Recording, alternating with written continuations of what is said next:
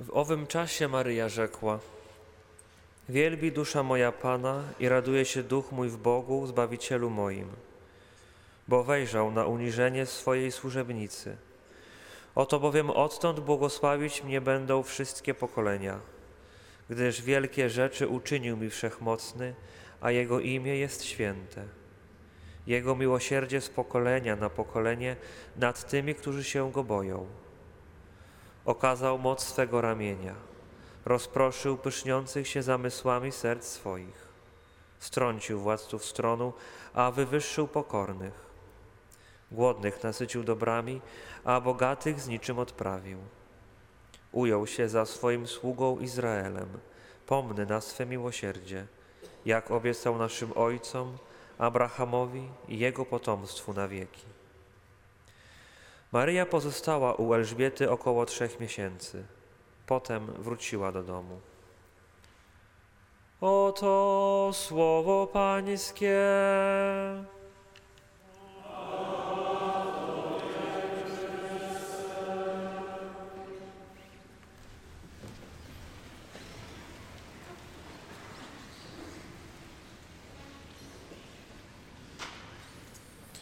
Ten hymn uwielbienia, ten hymn dziękczynienia, który wypowiada Maryja, zawiera słowa, które wyrażają tęsknotę, pragnienia, oczekiwania nie tylko narodu wybranego, ale które wyrażają tęsknotę i oczekiwania ludzi całego rodzaju ludzkiego, ludzi wszystkich czasów.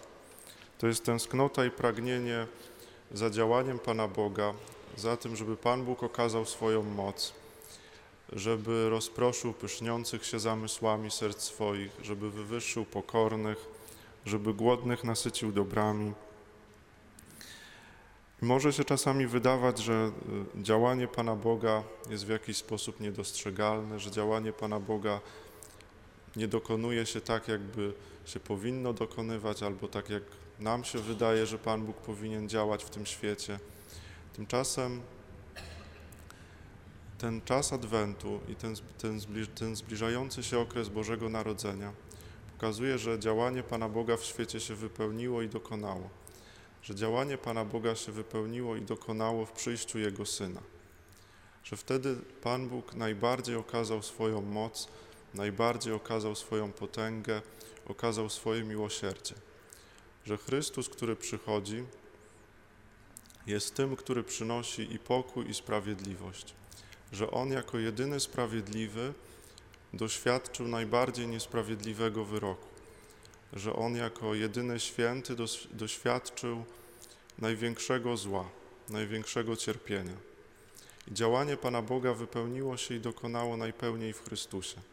Chociaż czasami może nam się wydawać, że Pan Bóg jest gdzieś daleko, że Pan Bóg e, nie dokonuje swoich dzieł e, w takim zakresie sprawiedliwości, dobra, pokoju, w takim, tak jak nam się wydaje, że powinno to się dokonywać, to działanie Pana Boga się dokonało. Działanie Pana Boga się dokonało i wypełniło w Chrystusie.